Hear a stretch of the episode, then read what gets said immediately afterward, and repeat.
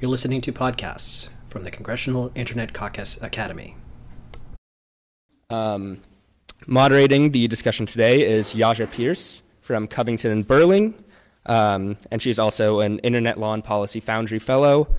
Uh, our panelists are uh, Dan Schweitzer from the National Association of Attorneys General, Michelle Richardson from the Center for Democracy and Technology, Evie Eastman from the Arlington County Commonwealth Attorney's Office, and David Lieber from Google. Uh, so, Yaja, take it away. Well, thank you all so much for coming, and, and thank you to the Congressional Internet Caucus for hosting. Um, uh, this is obviously a very interesting case to dissect, um, and I know that we have a good mix of lawyers and non lawyers in this room. Uh, so we're going to try to break this case down in, in the limited amount of time that we have, and hopefully leave about 15 minutes or so at the end for questions. Um, so, first and foremost, a bit of background on the holding of this case. Um, Justice Roberts uh, wrote the majority opinion for this case, and the holding was in two parts. Uh, the first part was that the government's acquisition of the defendant Carpenter's cell site location information CSLI, which is kind of a messy acronym, uh, was a search under the Fourth Amendment. What is important under this finding is that it did not extend what is known as the third party doctrine, which is embodied by cases uh, starting with US v. Miller and Smith v. Maryland. The third party doctrine essentially means that you have a diminished expectation of privacy when you give your information to a third party. Um, the second part of the holding is that because this was a search under the Fourth Amendment, a warrant based on probable cause was required to obtain this type of data. Uh, so for the majority, we had Justices Roberts, Kagan, Sotomayor, Ginsburg, and Breyer. And for the dissent, we have all writing separate dissents uh, Thomas, Alito, Gorsuch, and uh, Kennedy, which we will be talking about uh, the implications of towards the end. Uh, so what I want to do is start off by actually forgetting that the Carpenter opinion happened and have each of you tell me what the status quo was like before this case was decided. Um, so, first, I guess I would like to start with um, Dan and, and Evie and ask pre Carpenter what was required to obtain cell site location information. If you want to start, since you actually did it. Uh, certainly. Um, hello, I'm Evie Eastman, um, just across the river in Arlington. We generally, when we wanted to get anything resembling cell site location in Virginia, um, the uh, Electronic Communications Privacy Act, the Stored Communications Act at the time, allowed us to get historical information, information that in the past through the use of a court order with, a, with judicial approval. And we would uh, prepare an order based on an affidavit um, prepared by the police officer, and then we would approach a judge of our circuit court and ask the court to enter the order, which we would then promptly send to the cellular phone provider. Some years ago, um, a case came through the Fourth Circuit um, that seemed to suggest that we might need something more than uh, a court order for cell site information. So, uh, probably about six or seven years ago, maybe longer than that, in Arlington at least, we started uh, preparing court orders based on probable cause and getting judicial approval uh, for that, uh, for cellular site uh, information. So we did things a little bit different in t- anticipation of what is now the law uh, through Carpenter. But uh, if we wanted cell site information at the time, we could have gotten it through what's called under the federal law 2703D order under the Stored Communications Act and gotten the information that way. Police officers were very familiar with going down to our magistrate, because in Virginia we have a magistrate system as well as a circuit court system, and they could have gotten a search warrant for the same information either from a magistrate or from one of our circuit court judges. Uh, now they only do that exclusively through the circuit court. Uh, and if we could really quickly get a perspective of what this pre Carpenter world was like from a privacy and civil liberties standpoint, as well as from a big tech standpoint from David, that would be great too. Sure. Um, you know, we were in a world where the third party doctrine was really um, happening any sort of development here in the legal world of what privacy would look like in the modern day. And over the last 15 years, we'd had occasional wins, um, more recently on um, cell phones, cell phone tracking, and the information in the cell phone. But underlying it was this idea that sharing information with someone you were contracting with to actually offer you a service and process your information um, actually destroyed any privacy in it. And it was not workable for 2018, probably wasn't workable 20 years ago. And um, what we saw was because there was so little movement on a federal level, states started to act. So I think there's now 12 states that had some sort of warrant protection for location data in the US. Most of that was through state legislatures, although there might have been a couple that were through the state constitutions. Um, and it followed on a number of efforts to tackle this issue by issue. And it's interesting to see that that will continue now that we have more of a legal theory going forward, that we're not going to be taking on the third party doctrine altogether, probably over the long term, but we're going to have to look at unique types of data collection and technology and the threats that they each pose. David, pre Carpenter world?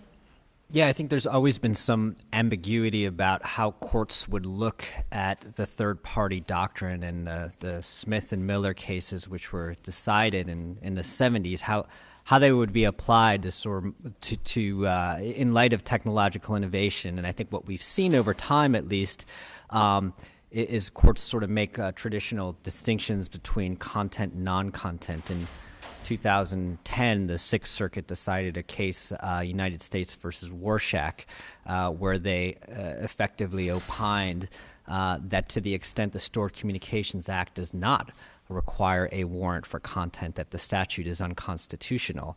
Um, and so there's been a little bit of incremental chipping away at this third party doctrine, but there's been a lot of uh, questions about the extent to which the third party doctrine maintains its vibrancy in light of technological innovation and in circumstances where transactional data was uh, was being uh, transmitted to third party service providers or stored on third party platforms. And so, in, in a pre Carpenter state, there were some questions about the extent to which the Fourth Amendment would uh, extend to that type of transactional data. And that's that's certainly a question the fourth, I'm sorry, the Carpenter Court uh, answered in, in one particular set of circumstances. Great. So now we're in a post Carpenter world, and I'd like to talk about what it means for each of your perspective. So, so I'll start on that. Um, I think from uh, state prosecutor's perspective, it's a mixed bag. I mean, it was a loss. Uh, we started uh, the day before Carpenter was issued. The law in most of the country was that we didn't need a search warrant to be able to obtain uh, cell site information. Now we do if it's over a week or a week or over. Uh, so what that does, and Evie can sort of confirm this for me, is it's going to make it harder to do some criminal investigations. Uh, there are some investigations where you don't have probable cause yet, but you have a suspect, and the cell site information will help you uh, really pinpoint whether that suspect really is, is your guy because you get that information that they were using their phone around the place of the robberies. There are crimes, Justice Kennedy listed in his opinion, serial killers, arsonists, certain you know robbery sprees, uh, certain drug crimes where they take place uh, in multiple sites, and this information really is helpful to the investigation. So it is a loss to the government that uh, they can no longer uh, obtain uh, this information without a probable cause based warrant. Now, there's not necessarily a huge number of cases affected. Um, someone had someone from Queens County, New York, a very large county, said that out of 54,000 prosecutions in 2016, 92 of them uh, used site information. Um, and of course, how significant a loss will be depends on what other technologies are affected, and we're going to, I know, talk about that a little later. But it could have been a much more damaging loss. So um, the court took pains to say it was not getting rid of the third party doctrine, uh, and so not taking away the government's ability to uh, subpoena banking records, credit card records, uh, other financial records. That's really the bread and butter of government investigations into financial, you know, tax evasion, uh, bank fraud, a lot of drug crimes, and the like. Uh, the court said it wasn't calling into question uh, what it called conventional surveillance techniques and tools, such as security cameras. Of course, there will be litigation about what counts as a conventional surveillance technique and tool. We'll see. Uh, and of course, uh, the court left open the possibility that the government could still get cell site information for under a week. There will be litigation about that, but if the government could get it for, say, six days, it's possible that that will fill in part of, uh, mitigate some of the damage uh, to the government and its ability to investigate some crimes. And Michelle, what does this mean for privacy and civil liberties? Well, I just can't be more excited about uh, what this means for us, and so happy that we're here under good news and not bad news, right? Um, I think uh, a ruling that would have just across the board held up the third-party doctrine would have been devastating to our work. Um, But as far as the litigation is concerned, it does give us a roadmap of how to be successful in the future and challenge different types of technology. Um, I think it's interesting that it was actually the government for many years, especially after 9/11, who advanced the mosaic theory. Of course, this was on the idea that they didn't need a warrant, but what they told Congress and others is why they needed so much information is that when you put it all together, all these disparate dots that don't seem to mean anything by themselves come together and provide a meaningful picture of something, right? And the court embraced that, and this is, I think, really just um, a monumental thing for us. Um, I guess we'll talk more about sort of what we hope is next, but I think it also helps us reconceptualize uh, what is maybe most important to a certain type of people who are making these decisions, right? Um, it was interesting that we often talk about privacy as collection on information on innocent people, and we're most concerned about maybe broad requests on people who don't have individualized suspicion. And the court here was really interested in um, long-term tracking of sensitive data on a single person. And so we will have to be thinking about how that affects our uh, legal positioning. But um, I think it also, for our field, uh, rejuvenates our work in the legislative space um, with not just the federal, but locals and states where we've had more luck in the privacy area. Um, It is definitely something that strengthened our hands, right? It was always considered a political issue, something to take on law enforcement or intelligence. Um, to have something like uh, a Roberts, right? This opinion is going to give some validity to this argument that I don't think we all had ourselves just as an advocacy community.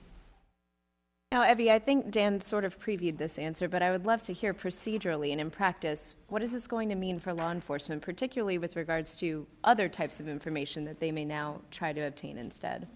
Well, if I could, let me just say that, um, and I was uh, talking with my colleague here, um, you know, cell site information is interesting, and most people hear about cell site information as incriminating information um, in a criminal case, that it's used by the prosecutor to prove that somebody was in a general area or an area of a place at the time that a crime was committed.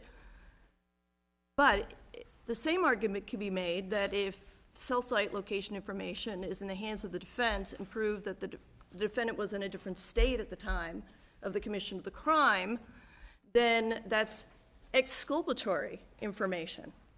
Now, I will point out, and it's a small point, but I will point out that by requiring now a search warrant for the, um, to get uh, cell site location information in a particular case by the prosecution in most cases, that it's going to be an impossible uh, procedure for the defense to get their hands on this unless the prosecution or the police department does it for them.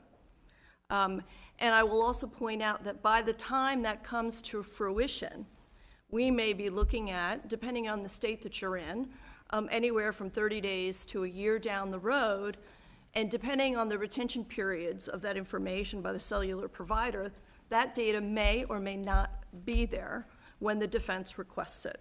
Even if the government and the law enforcement folks say, okay, we'll go get it for you, it may not exist because there is no national standard for the retention of data by these cellular providers.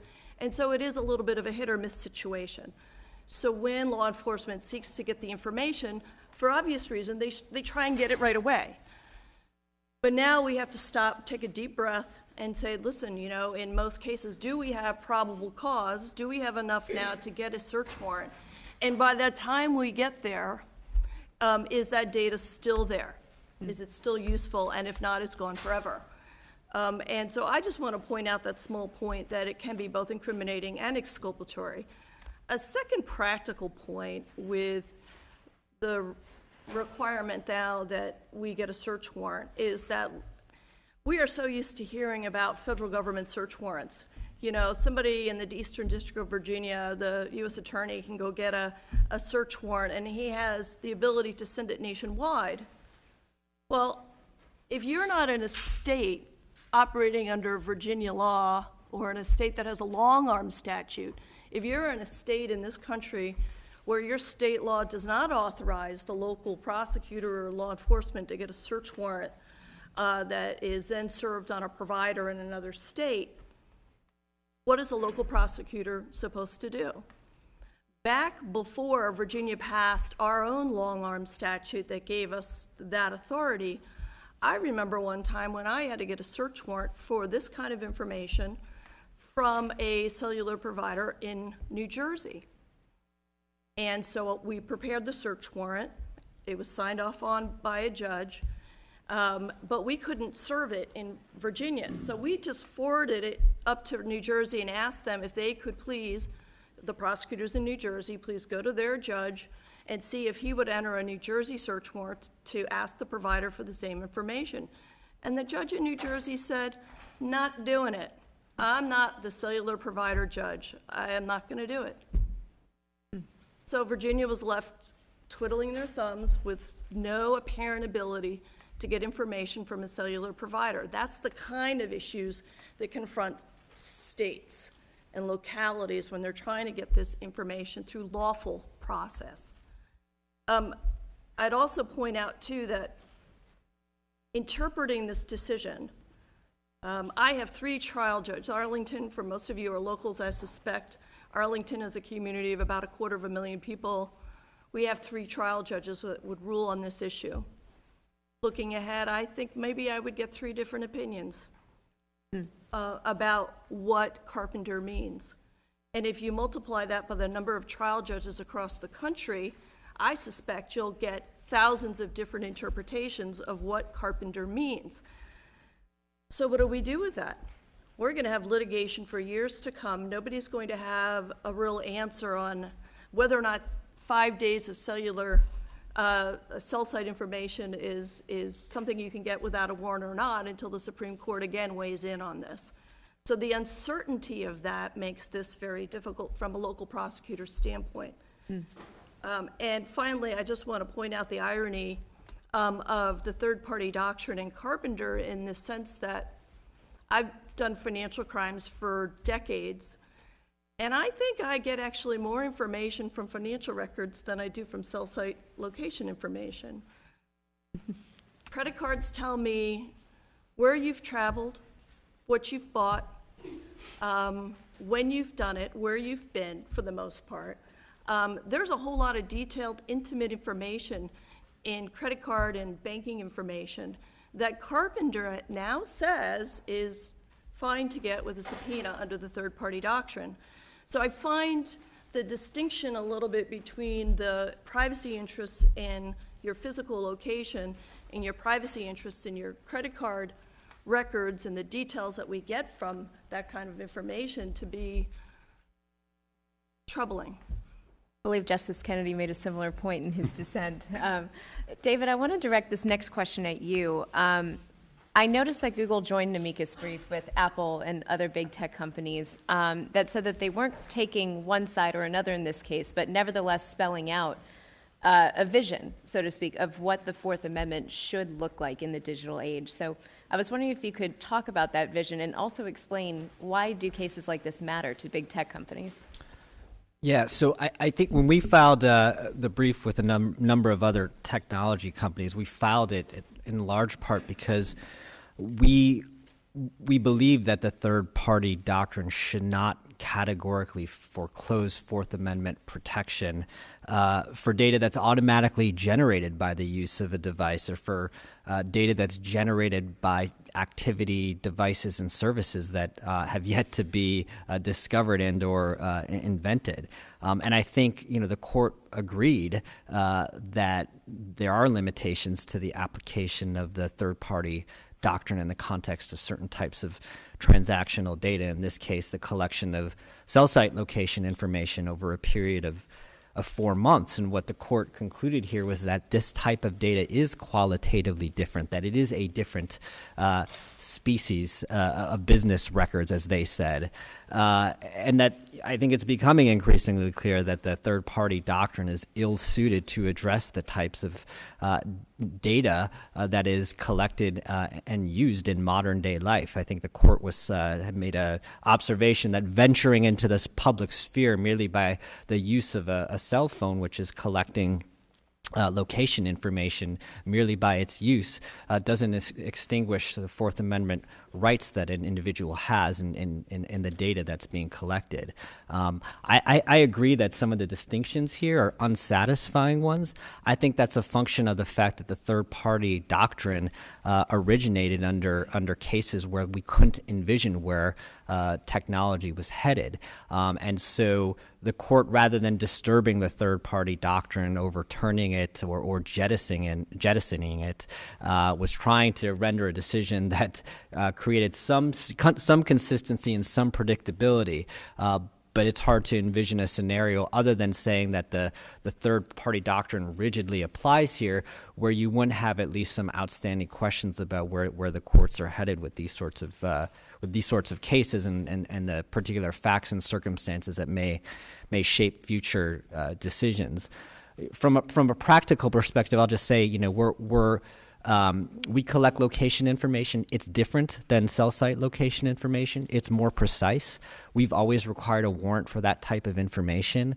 From a practical perspective, I'm not sure that a lot is necessarily going to change, um, at, at, least in that in, in that vein. Um, if you look at our last transparency report from, I think, the second half of 2017, we had 16,054 requests. We break that down further into you know, warrants, subpoenas, and what we call other court orders.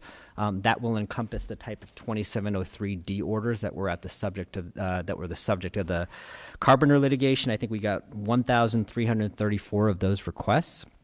I think it's natural after a decision like Carpenter that we're going to be reassessing our, our protocols in, in light of uh, what the court said. Um, but there are outstanding questions here. There, you know, as, as Justice Roberts noted in his majority opinion, um, this is a narrow decision. It, it you know, it was rendered in the context of collection of cell site location information over a four month period. Uh, so there are outstanding questions, I think, about the episodic collection of uh, location information, other types of information that uh, may have some bearing on, on, on some of the Fourth Amendment issues that we're discussing. Yeah, that's a perfect segue into what I wanted to talk about next, and that was the fact that Justice Roberts literally had a laundry list at the end of his opinion about what this opinion is not supposed to do. He specifically said this opinion is not meant to discuss real time collection of location information. Uh, it left tower dumps alone, um, expressly did not overrule uh, Smith or Miller. Um, did not apply to conventional surveillance techniques such as surveillance cameras or conventional techniques involving foreign affairs or national security. Um, and of course, as uh, both Dan and Evie have pointed out, there's a question as to length of time of surveillance of location data. Um, so my next question to all of you is, was this case really a big deal? Well, I won't deny that it's that it's a very important case, and it continues a series of decisions by the Roberts Court that recognizes and affirms that the Fourth Amendment is going to be analyzed differently when we're looking at new technology. Um, but uh, it's certainly conceivable that when the court ultimately reaches those uh, issues it didn't reach, the uh, real-time tracking, cell tower dumps, uh, um, metadata, um, that it's possible they will um, in the end rule for the government there, and you might, we might look back uh, 10 years from now and say it wasn't that big a deal. It certainly, I think, has the potential to, um, uh, to really uh, affect uh, the government's ability to use this new technology. So, um, so let me give one thought on how I think we're going to go about assessing these future cases, and then uh, if you think it'd be useful to maybe give some thoughts on how the, what I think the court might do. Um, so it's hard, as I think David uh, was suggesting, it's hard to predict what the court's going to do in these future cases based on the nature of this opinion itself. There was no bright line drawn. Uh, it was, and I don't mean this to be critical, but I think the nature of the Chief Justice's opinion was it, it was judging like a common law court, using uh, sort of their, the, the court's, the justices' sensibilities and intuitions about how far was too far in terms of our privacy. And I suppose if the test is what's a reasonable expectation of privacy, well, what we're asking is nine justices to give their sense of what members of society would think and what we think is reasonable for a member of society to think uh, in this new high tech age.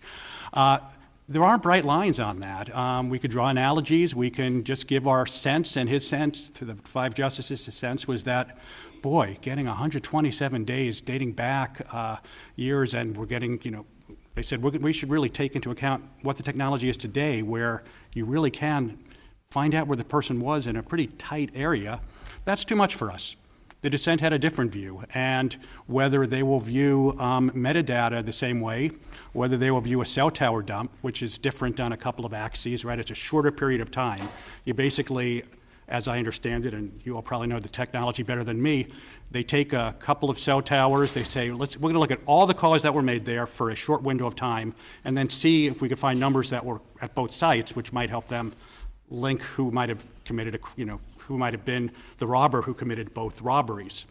Um, so it's a shorter period of time, but it's getting information, information from uh, non-suspects. Maybe they'll view that differently, maybe not. And I don't think you could read a definitive answer from uh, from the Carpenter decision.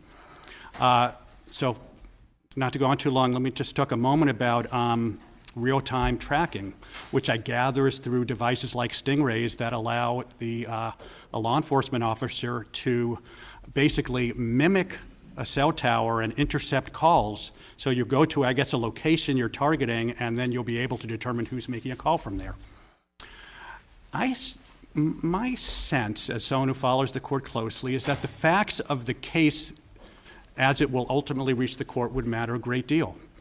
Uh, is was was the law enforcement officer using that to find out who is what the phone number was on a call that was from a house, in which case I think they might be deeply troubled, thinking back to their Kyllo decision, uh, where they said you can't, the police can't use thermal imaging detectors in homes. Or were they using the device to find a phone number that came from a public place? Uh, how long was the tracking? Was it for a few hours? Was it for a few days? These facts matter a great deal, and I think we saw that in Carpenter. Uh, the ACLU was very smart in the case they took to the Supreme Court. It was a case that involved 127 days of where this person was. Uh, what if the case that made it to the, Supreme, to the court involved three days of tracking or three hours of tracking, the hours that were around three different crimes? Uh, there's a pretty good chance the government would have won and would be here with, with a very different tone, would be saying, all right, well, the government won this narrow one, but they left open the case where it's longer. Um, so the facts, uh, sometimes people think that facts don't matter in the Supreme Court and that they're just deciding these very academic legal issues. But uh, the nature of the case that makes it to them matters a great deal, and I suspect that will matter when the case takes up the next series of uh, issues involving uh, high tech. Michelle, I want to turn to you because another focus that Justice Roberts has was on the voluntariness issue and, and how voluntary is it really when your phone is constantly pinging the cell towers around you without you actually doing anything at all? What could that mean going forward when courts try to interpret this case? Um, I, th- I think that was one of my favorite parts of the decision because I felt like it pushed us 40 years, uh, you know, forward from where the last decisions were about what voluntariness means and understanding that technology is not um, a luxury anymore, right? It's not something voluntary that these things we use now in our schools, at work, um, to get around, to communicate, to buy things, and that you can't expect people to basically live in a cave to, you know, exercise their privacy rights in the modern day. And so I felt like the voluntariness and reconceptualizing it that way, instead of just saying, well, you choose to use this knowing the consequences, um, really put this into a different light. And um, I think, and I think that's why it's still a big deal. Like your last question, I mean, um, I think there'll be uncertainty, but if you talk to impact litigators, they will tell you that all the rights that we have now actually took decades of litigation to secure, right? And it feels like a very long time now, but this is actually just a small moment in how technology has evolved and will continue to evolve. And so we'll just have to figure out where the rest of that goes. I mean, the other option too is if prosecutors value their certainty more than the residual benefits of, let's say, six days or less or prospective tracking, they can make the affirmative decision now to get warrants as opposed to using lesser orders in some of these areas where the court did not weigh in. Well, I want to keep talking about the fact that Justice Roberts really focused on the sensitivity of the location information itself, because doing that really left open a lot of gaps and ambiguities for my firm's surveillance law practice to just figure out. So, was he right about the sensitivity of location data from your perspective, Evie? Well, I'm sort of, I'm looking around this room and I think I'm on the older side, but um, to put it into perspective, when I started in 1990, I didn't have a cell phone, I didn't have a laptop, I didn't have any of the bells and whistles. If I wanted to call a friend, I'd use my landline. If I wanted to communicate with them otherwise, I would write an actual letter. Um, and technology has grown so quickly. But we're at this place, we're at this intersection right now where privacy interests are sort of, we're weighing them like this because what does everybody do? Everybody uses their technology for everything absolutely everything. And we willingly allow advertisers to, tar- well, advertisers target us. We do, we do uh, get uh, store cards. Our credit card folks know where we are. Our travel apps know where we are. Google Maps knows where we are. Everybody knows where we are all the time. We post on social media uh, sites, oh, I'm at this restaurant. Look at what I'm eating. It's awesome. We post, we're post happy we share more information today than I've ever seen. So people are more willing to divulge more intimate and detailed information about themselves than ever before. And I, I put that out there simply to say should that fact not inform our privacy weighing? You know, how much do we willingly put out there and share? And then can we really complain about being overly sensitive about our physical location when I'm happy for you and you to have it, but not to the police officer over there. I just point that out because it's, it's an irony uh, that that is the case. Uh, David, do you have a response to that? Do you feel like Google's users feel like they're voluntarily sharing all this information with the world? Yeah, I mean, I guess I would make a distinction between information that you are voluntarily divulging. Um, take example, uh, for example, you know, Twitter, which is a very public platform that you are putting out there for the world to digest, uh, versus information that's being automatically collected. Uh, by a cell phone, in this case, cell site location information. And then there are variations and gradations in between. Um, the a user's uh, citizen's reasonable expectation of privacy may differ depending on how public that information uh, is and the extent to which it's being sort of voluntarily conveyed. Um, I also am a little bit fearful about the way that the decision was crafted in that again, if, if, if, we were if we were thinking about uh, you know we were thinking about a, a, Fourth Amendment doctrine for the internet age, we wouldn't start with the proposition that we should be thinking. I think uh, about whether information is. Um, uh, provided to a third party service provider, full stop, whether it's voluntarily conveyed to that third party service provider and then whether there's an assumption of risk as a result. I don't think anybody thinks of their privacy that way in 2018. Um, but based on the court's decision, it seems that in some ways, transparency, awareness, even privacy settings have some bearing on a citizen's Fourth Amendment protections.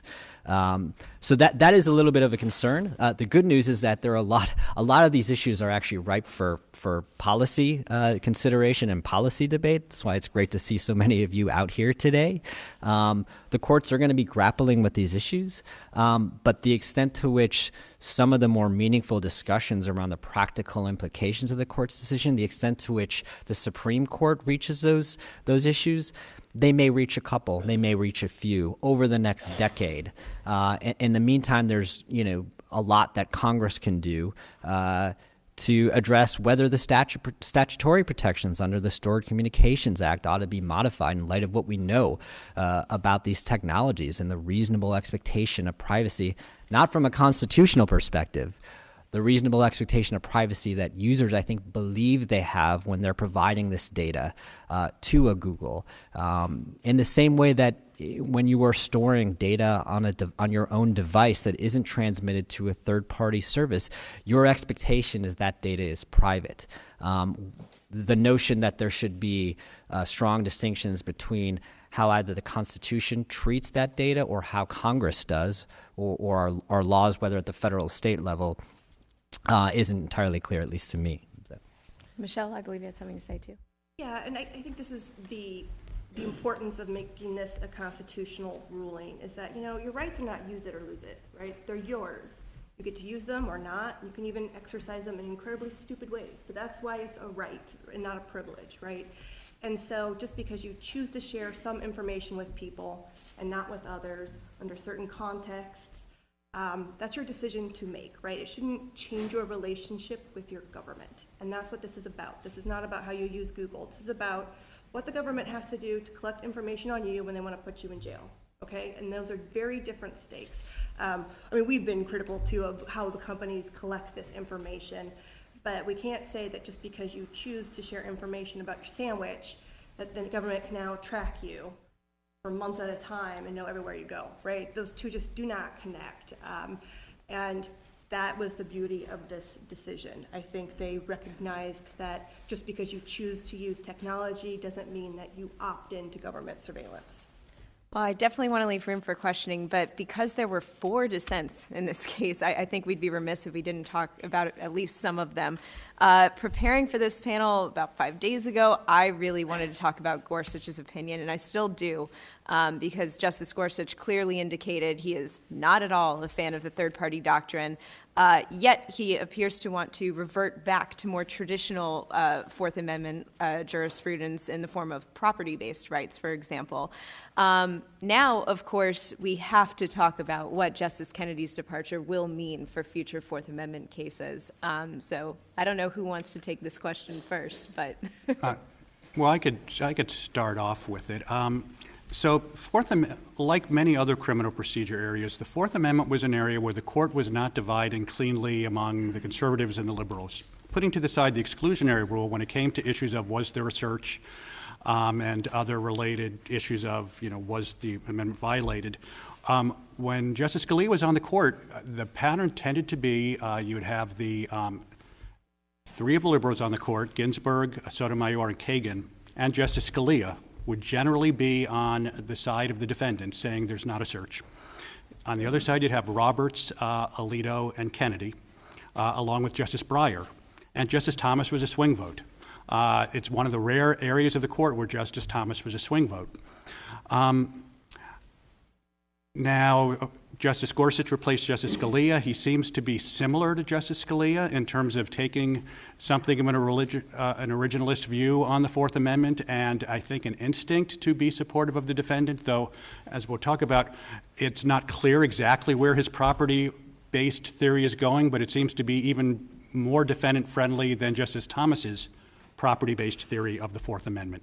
So, um, so the replacement of Justice Kennedy is very interesting because, you know, there's obviously a political hurricane going on now. There, everyone's talking about abortion, gay rights, uh, uh, executive power.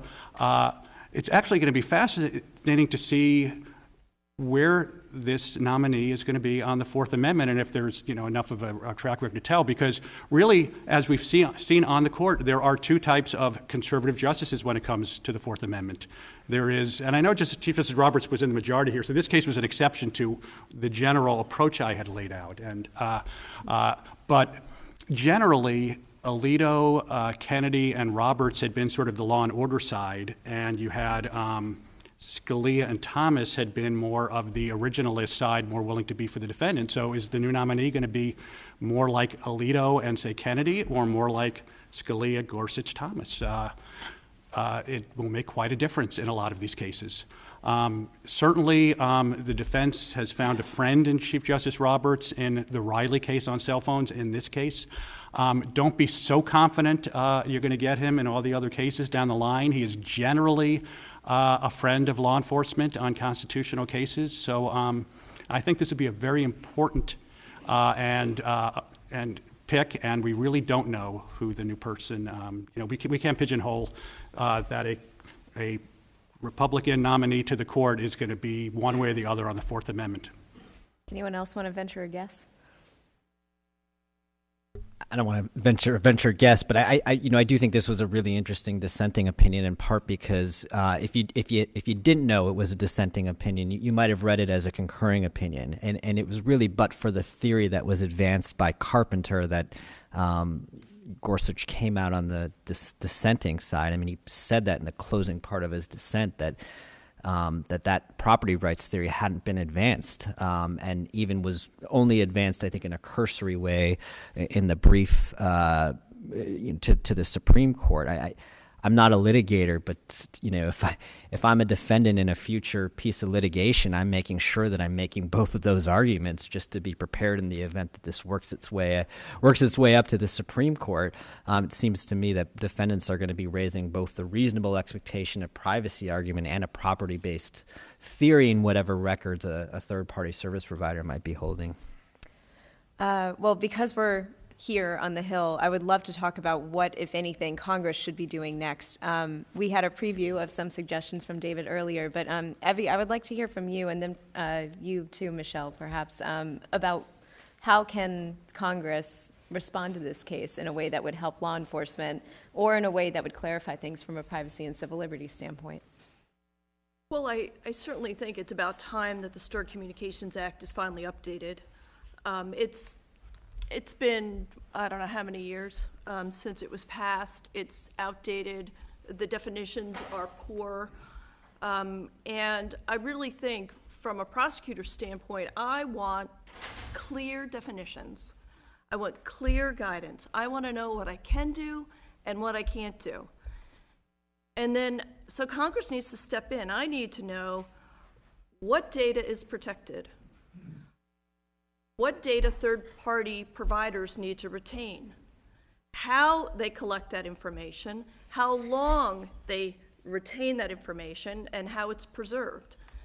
Um, we need longer retention periods uh, for this data that is accessible via search warrants, uh, if you will, but we need to have the ability to access the data on a consistent in a consistent manner. So I would ask and beg for Congress to step into this arena and produce some legislation that is uniform, that applies across the country, that states then can take and model with their own state statutes, that locals and state folks uh, can follow faithfully. That's what I ask for.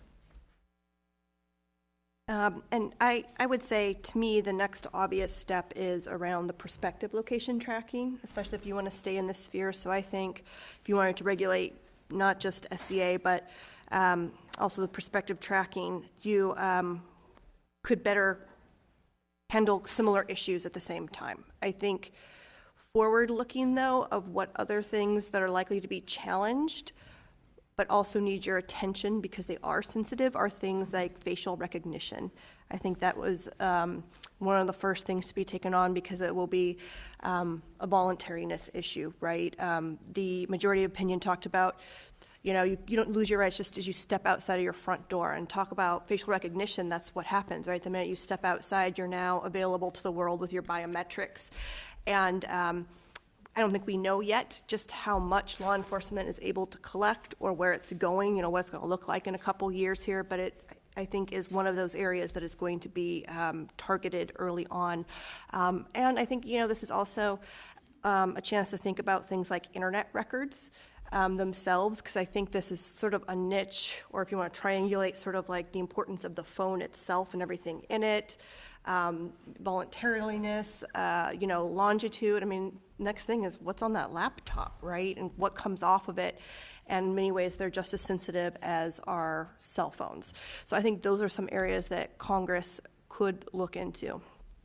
I agree with Michelle um, wholeheartedly that if they take up stored communications and redefine terms, they also have to take up the wiretap law and the pen register trap and trace law, because they all carry similar definitions across.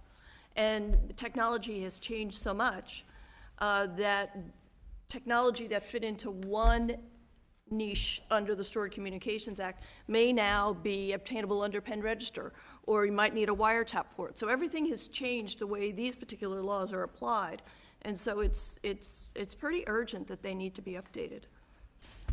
Just want to add, uh, you know, th- there's also lower hanging fruit here too. The the court and even the uh, the majority and the, and the opinion and even uh, Justice Kennedy in dissent sort of glossed over um, the the case that I was uh, alluding to before, which they referenced the Warshak case. Uh, and the fact that your email content is sort of the modern day papers and effects. Um, and we've seen Congress uh, address this issue uh, repeatedly now, 2016 and 2017, and now in the National Defense Authorization Act. That's the Email Privacy Act, uh, the piece of legislation that would codify a warrant for standard um, and that would get rid of the current 180 day rule where, pe- where an email communication that is over 180 days uh, old can technically be subpoenaed. And I think what the court was clearly suggesting, both here and in its previous decision in Riley, is that uh, to subpoena emails would be unconstitutional.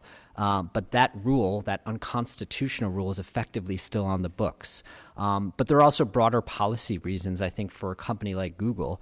Um, to, to have a rule that requires the government to obtain a warrant for communications content, uh, regardless of who the individual is. The Fourth Amendment applies to U.S. persons, it does not extend to those that are outside of this country.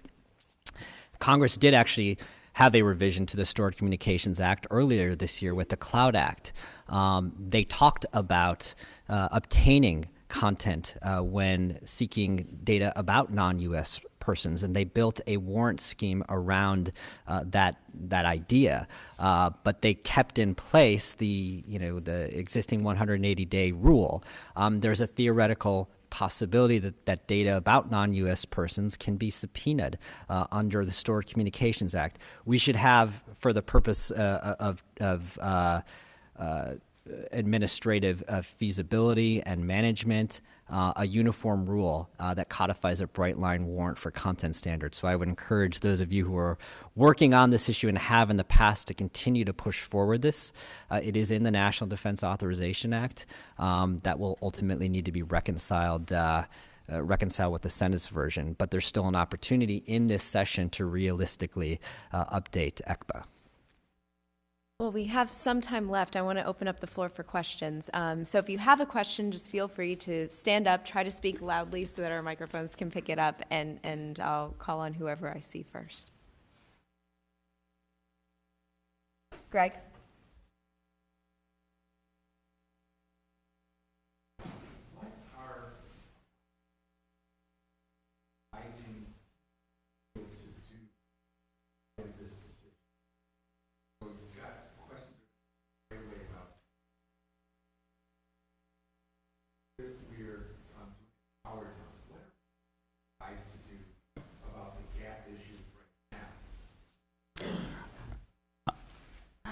My, my quick answer is I don't know. But let me give one, I think, important legal gloss to that issue, which is the court held in a case called Davis against the United States a few years back that the exclusionary rule doesn't apply if evidence was obtained in reliance on what the officer reasonably thought was existing law. Say, circuit precedent said this type of search was okay. The court hasn't definitively held whether but I think there's a pretty good chance five conservatives would agree that the exclusionary rule shouldn't apply if the law is unsettled, but the officer reasonably relies on a reasonable interpretation of the law. So let's say um, an officer is deciding whether to obtain without a search warrant three days of site tracking. Um, I think there's a pretty fair chance that if it made it to the Supreme, and that if ultimately that was held to be unconstitutional because it's a search and you needed um, a warrant, that until that is definitively determined by the circuit or the Supreme Court that the exclusionary rule wouldn't apply because the officer acted in good faith and acted reasonably and not um, uh, in dereliction of his or her duty. Now, that said, I think Evie, who works on the ground, will say, I'm not sure I really want my, you know, my police officers in my jurisdiction doing that because it's too risky, so I'll, No, they're going to get a search warrant. yeah. um, regardless. I, I, there may be from time to time a case where we are not entirely sure that we have probable cause. We have we're just there, and we don't know if if we'll get we'll get there. In that case, we may do a day or two uh, with a, a, a court order and see. But I got to tell you that it, I haven't done a court order for cell site location in probably two years uh, because our officers go straight to the search warrant.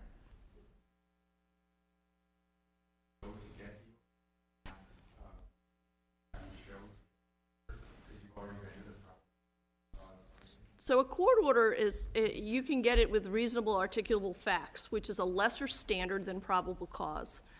And uh, when, when ECPA and the Stored Communications Act was first passed, that lesser standard applied to transactional information that you could get with what federal law called a 2703D order. Most prosecutors interpreted that law to mean that we could request cell site, historical cell site location information under that lesser standard, if you will. And so we would prepare in our office a court order uh, with an affidavit that the police officer uh, produced. We'd hand it to one of our trial judges, and they would agree that we had reasonable articulable facts, sign the order, and it would go off to the cellular provider. They can get that same information with a search warrant.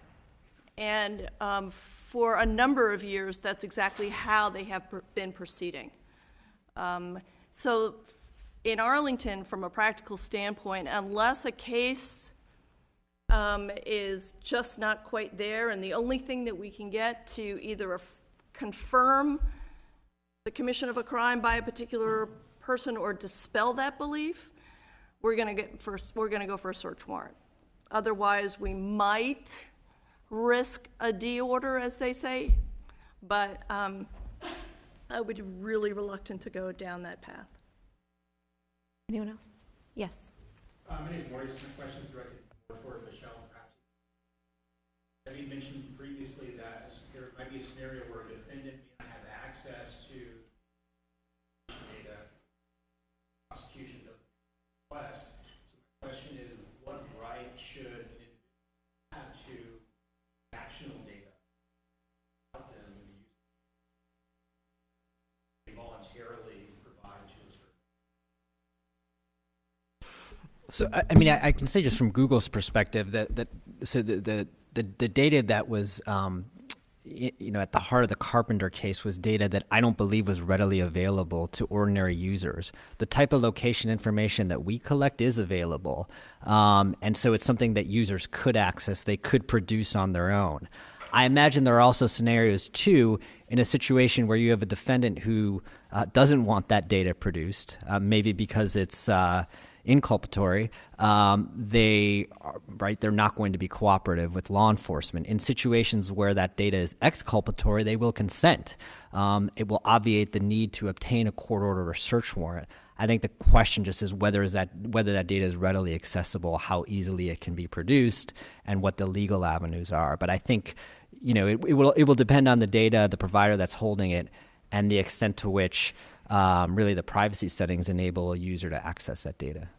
Yeah, and I think almost every privacy law in the books has a consent exception. So the, um, I don't know if you want to call them the data subject, um, can't agree to have the information accessible. So I don't know if the issue is that they can't compel it is the problem, and maybe some companies would not allow that. But um, yeah, and I'm, I think this is also, you know, just something that is going to be changing right now with GDPR discussions in this country about rights that people have vis-a-vis the companies themselves, and hopefully it will be evolving into an area where people do have more access.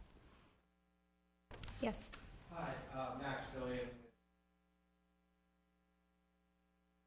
Mentioned earlier that this ruling won't really change much about how Google responds. I was wondering if you could just Yeah, and I, and I was answering that question in the context of just location information that, that we do collect because we do require a warrant for the production of, of location information.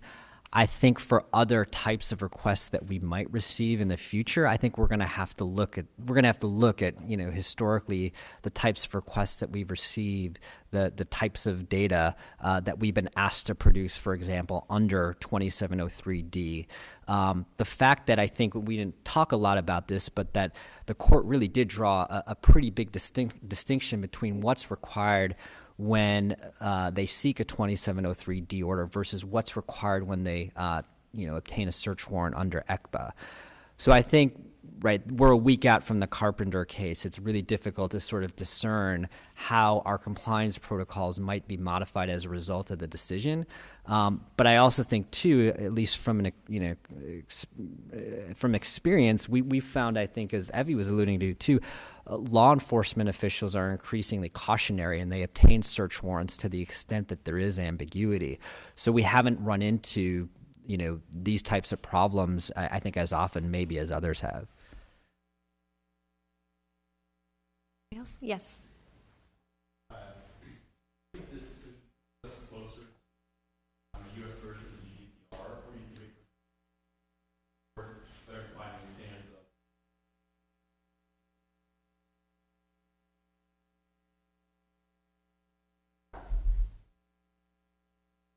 Well, uh, GDPR is, you know, your rights against the company, whereas this is your rights against the government. And I know in the US, we've always kept that very, very distinct, right? So I don't know if it necessary, necessarily follows.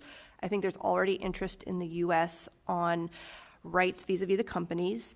But um, I think as you see more of these cases where it comes into people's consciousness, um, facts are gathered, right? I think this was maybe one of the first cases because we know so much more about cell phones than we do about some of these other technologies, right?